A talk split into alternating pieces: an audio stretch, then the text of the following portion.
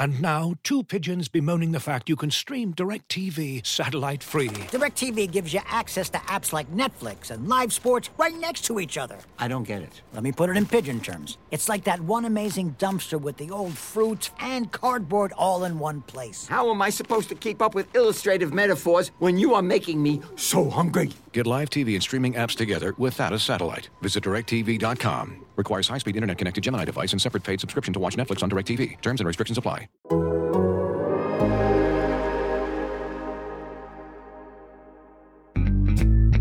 Wrapping up the biggest stories from the first Sunday of the fantasy playoffs on this episode of Fantasy Football in 15.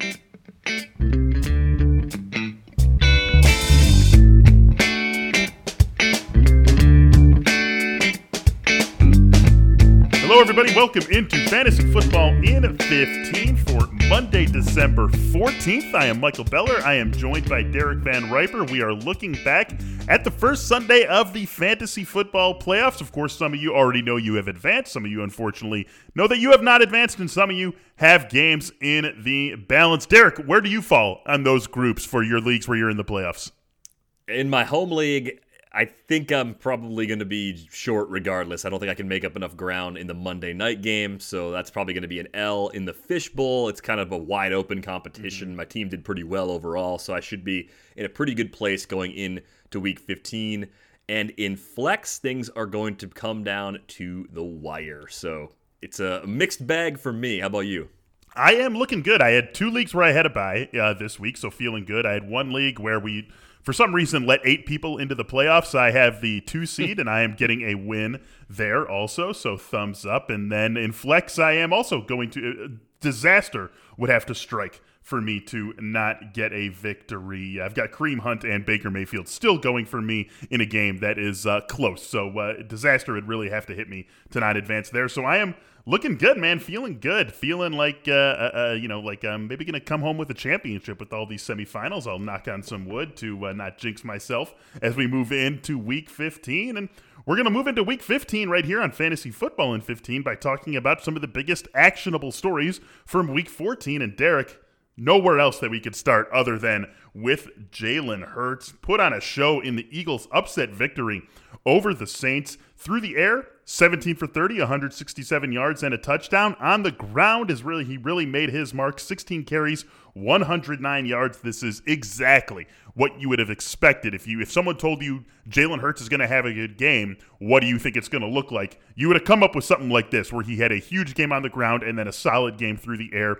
Exactly what he did in the Eagles' win. So now we look forward to how, how viable of a starter he is in the fantasy world for the remainder of the season. Next week at Arizona, Week 16 at Dallas, at Arizona. That doesn't scare you. At Dallas, that gets you excited. I think Jalen Hurts, Derek, at the very least, we should be talking about him as someone on that QB one two fringe. Yeah, and he started off going into this week in week 14 as more of a super flex consideration, but certainly a guy that brings a ton to the table with his rushing ability. When he got the opportunity to take over as the starter, one thing I said was that his fantasy value might be weirdly similar to Carson Wentz because of his rushing ability. And the interesting thing about Hurts is he just didn't turn the ball over if you take that aspect away from the Eagles offense, this is a talented group that can put some points on the board. So it changes the landscape in the NFC East battle, and it seems to have opened things up a little bit for Miles Sanders as mm-hmm. well. I wouldn't be fixated on the efficiency as much as I would be on the usage 14 carries, including an 82 yard TD. Uh, two scores on the day and five targets as well. It just seems like Doug Pederson had his wake up call with how he's using his number one back with the switch to Jalen Hurts at quarterback. Yeah, we are not going to be having any more should I be benching Miles Sanders discussions for the rest of the season. And that is good. That is welcome news. This is something that we talked about for, uh, you know, more than we probably should have had to talk about during the week. And, and we were mostly saying, get Miles Sanders in there. It's obviously been less than what you have expected to this point of the season. But Miles Sanders shows why in this game you don't sit guys like Miles Sanders for guys like, I don't know, Giovani Bernard. And we'll talk about that a little bit later. I mean, for me, Derek, let's go back to Superflex, right? Jalen Hurts, because that's where Jalen Hurts is probably already rostered. I think he's almost certainly, unless you are very quarterback strong, he's probably a default starter in super flex leagues in both of these games next week against Arizona, and then if you win and advance to the championship, Week 16 against Dallas. It becomes interesting in the uh, one quarterback world. And you know, we talk so much in our line of work about stream this quarterback, stream that quarterback. And when you try to put it into practice, it's not quite as realistic. A lot of people who play in one quarterback leagues are going to have 80% of their league or so have backups. So even though the roster rates look low to us, it's not realistic for our listeners out there to be streaming these guys. Jalen Hurts is someone who you can stream. And we saw some uh, quarterback injuries. We saw uh, Matthew Stafford leave. The Lions lost to the Packers late with an injury. We saw Alex Smith leave with an injury. We just saw some poor performance across the board, and we've seen some up and down performance from guys who we've been counting on as starters. Matt Ryan jumps out to me. Tom Brady jumps out to me, who, you know, threw for two touchdowns, but didn't necessarily blow the competition away. I believe he scored fewer than 16 points in the Buccaneers win over the Vikings. You know, Jalen Hurts jumps right into the discussion, I think, with those guys and is viable enough to want to chase on waivers this week if he's available. Yeah, and I think the matchups that are to come are easier than the matchup that he had for his first start against yeah. the Saints. I mean, this was the one we were concerned about when we looked at the fantasy playoffs as a whole. So I think you could probably scale back those rushing attempts and scale back that rushing yardage a bit, but you could see Jalen Hurts become a lot more efficient through the air. I think the other question here is of the Eagles' pass catchers, who are you going to be playing in week 15? Because no one in the Eagles passing game topped Jalen Reagor's 46 yards. No one topped Dallas Goedert's six targets and Dallas Goedert and Miles Sanders tied for the team lead with four catches. So, you know, with so much happening on the ground, the production through the air took a hit in this particular matchup. But I know you like Goedert, but mm-hmm. is he the only Eagles pass catcher you trust to start next week? He is. He, he really is. I mean, I, I, don't see how you could really roll out there with any of these receivers. Uh, it, it, was something we, we've actually seen this be, you know, a theme for the Eagles, right, over the last few years, where the quarterback has basically gotten his. And usually we talked about it being Carson Wentz and Zach Ertz. Carson Wentz gets his, Zach Ertz gets his, and then this week it's Alshon Jeffery. Next week it's DeSean Jackson. I mean, that's we, we've seen this from the Eagles for a couple of seasons now, and I think that's true. I think what has happened, though, is that we've turned the page, and instead of it being Carson Wentz gets his, Zach Ertz gets his, everyone else, it's sort of a free for all. It's now Jalen Hurts and Dallas Goedert who are getting theirs, and it still remains a free for all for everyone else in there. I am sure we are going to talk plenty more Eagles during this week and plenty more Jalen Hurts. But let's move things forward by moving things back to last Thursday and talk about Cam Akers. We all remember the big Cam Akers game on Thursday Night Football against the Patriots 29 carries for 171 yards, three targets, caught two of them for 23 yards. Jets in week 15, Seattle in week 16. Derek, I think this is pretty simple. It's pretty academic, but let's talk about it. And we can even bring in some of the other rookie running backs. We saw Jonathan Taylor go for a huge game. We saw D'Andre Swift get back in the fold and score a touchdown and have a nice enough role that we feel pretty good about him uh, as we spin things forward into week 15 and week 16. It was a slow regular season for these rookie running backs, but now it feels like it's all systems go for all of them. And we still have J.K. Dobbins to come later tonight. Yeah, and I think this is not a huge surprise given the unusual shape of the lead up to this season for rookies, right? I mean, we had very limited activities, uh, a lot of work being done on Zoom, and it's just not the same as getting reps, even practice reps at the NFL level. So Akers had 79.4% of the snaps in that win over the Patriots. So he was on the field constantly. The carries were there, the yardage was there. This is something we sort of hoped for a lot earlier in the season, but I think we can say with a lot more confidence heading into week 15, Cam Akers should be considered a top 20 running back, if not a top 15 back, because this matchup against the Jets, look, this is the Jets team that's not trying. Like they they are folding it up. They don't want to make sure they miss out on Trevor Lawrence. I totally understand that. I think you're almost more worried that the Rams might ease up on Cam Akers a little bit and maybe hold him into the 15 to 20 touch range and then lean on Darrell Henderson and Malcolm Brown if they open up a massive lead. But you still want to play Akers because he's clearly the lead back in a good offense at this point. Yeah, that Jets defense uh, getting abused by the Seahawks in a 40 to 3 loss. You had 12 carries for 76 yards and a touchdown for Chris Carson, 15 carries and 66 yards for Carlos Hyde. Even though we know that some of those other Rams are going to be involved, Cam Akers has to be very excited about this matchup with the Jets next week. Cam Akers fantasy managers should be excited as well. Looking for an assist with your credit card, but can't get a hold of anyone? Luckily, with 24 7 US based live customer service from Discover, everyone has the option to talk to a real person anytime, day or night. Yep, you heard that right. You can talk to a real human in customer service at any time. Sounds like a real game changer if you ask us. Make the right call and get the service you deserve with Discover. Limitations apply. See terms at discover.com/slash credit card. And now, two pigeons bemoaning the fact you can stream DirecTV satellite free. DirecTV gives you access to apps like Netflix and live sports right next to each other. I don't get it. Let me put it in pigeon terms. It's like that one amazing dumpster with the old fruits and cardboard all in one place. How am I supposed to keep up with illustrative metaphors when you are making me so hungry? Get live TV and streaming apps together without a satellite. Visit DirecTV.com. Requires high speed internet connected Gemini device and separate paid subscription to watch Netflix on DirecTV. Terms and restrictions apply.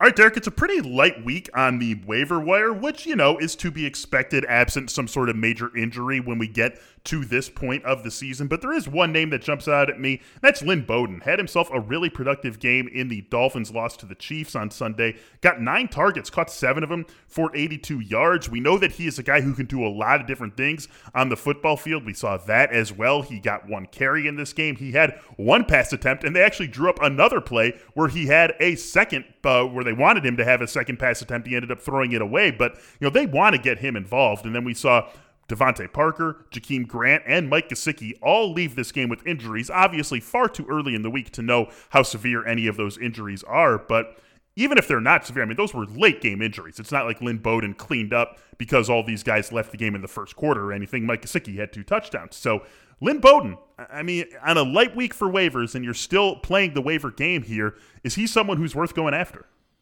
I think so because the Dolphins sought him out via trade, and I think his versatility fits this offense really well. I mean, for an eight and five team, have you seen a team in this position to have so many spots up for grabs this late in the year? I mean, I, am not sure how good the Dolphins are. I think we've been saying for weeks, uh, for weeks now, they play hard for Brian Flores. There's no doubt about that.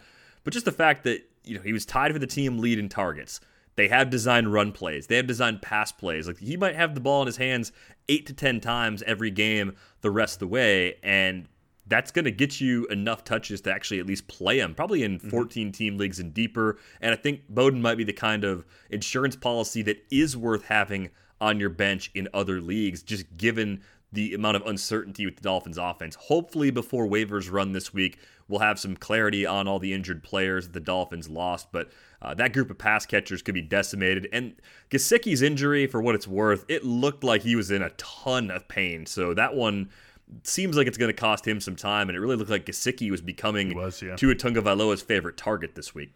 That's going to be a fun team next year, man. I mean, they're gonna they're not going to sneak up on anyone next year, but with Tua now having hopefully a normal summer under his belt next season and all the starts that he racked up this year, all the pieces they put around him, good defense, a really good head coach. You know, it's almost a shame that Kevin Stefanski is probably going to run away with Coach of the Year voting as he should because Brian Flores, I mean, what a job he has done with a Miami team that not a lot of people expected much out of, and here they are a couple of weeks away from potentially making it into the postseason. At the opposite end of that, we find the Cincinnati Bengals, and I think it's just time to say blanket bench Every single one of these guys, I don't want any Gio Bernard questions. I don't want any Tyler Boyd questions. This offense is just a total mess without Joe Burrow. This was a matchup with a Dallas team that everyone was excited about. And, you know, I don't want to pat ourselves on the back, but we here at The Athletic, we're cautioning you all week this is a bad offense. This is a bad quarterback situation. Matchup isn't everything. What did we see? Giovani Bernard, three carries for eight yards, three targets, caught them all for 15 yards.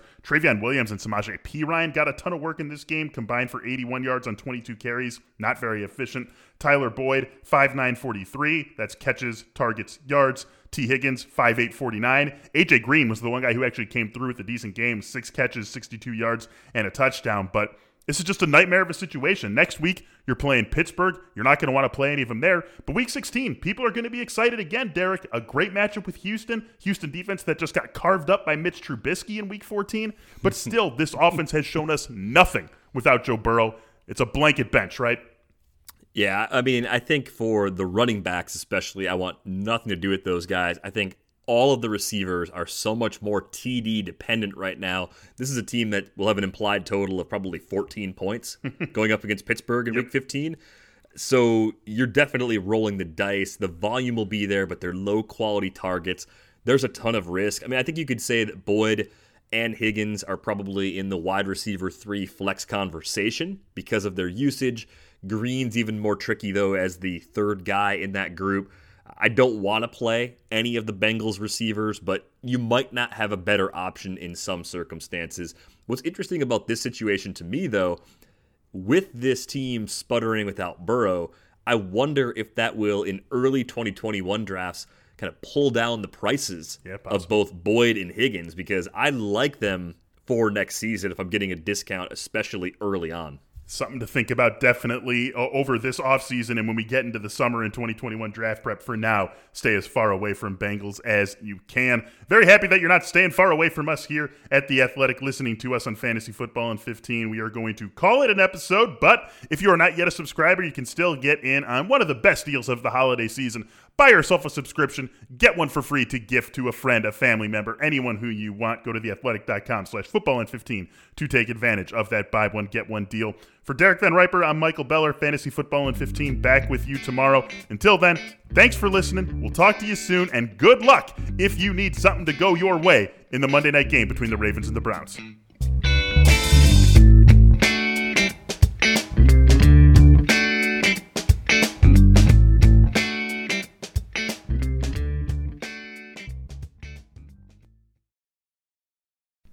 As you've probably heard by now, we've teamed up with BetMGM this season. We'll be using BetMGM lines to make all of our picks, and we'll have special offers for our listeners each week. If you haven't signed up for BetMGM yet, use bonus code The Athletic, and you'll get a one-year subscription to The Athletic, plus up to a $1,500 first bet offer on your first wager with BetMGM. Here's how it works.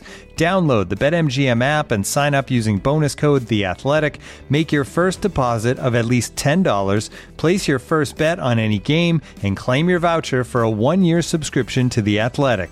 See BetMGM.com for terms. U.S. promotional offers not available in D.C., Mississippi, New York, Nevada, Ontario, or Puerto Rico. Gambling problem? Call 1-800-GAMBLER. Available in the U.S. Call 877-8-HOPE-NY or text HOPE-NY 467-369 in New York. Call 1-800-NEXT-STEP in Arizona. 1-800-327-5050 in Massachusetts. 1-800-BETS-OFF in Iowa. 1-800-270-7117 for confidential help in Michigan. 1-800-981-0023 in Puerto Rico. First bet offer for new customers only in partnership with Kansas Crossing Casino and Hotel. Don't forget, if you haven't signed up for BetMGM yet, use bonus code The Athletic, and you'll get a one-year subscription to The Athletic, plus up to a $1,500 first bet offer on your first wager.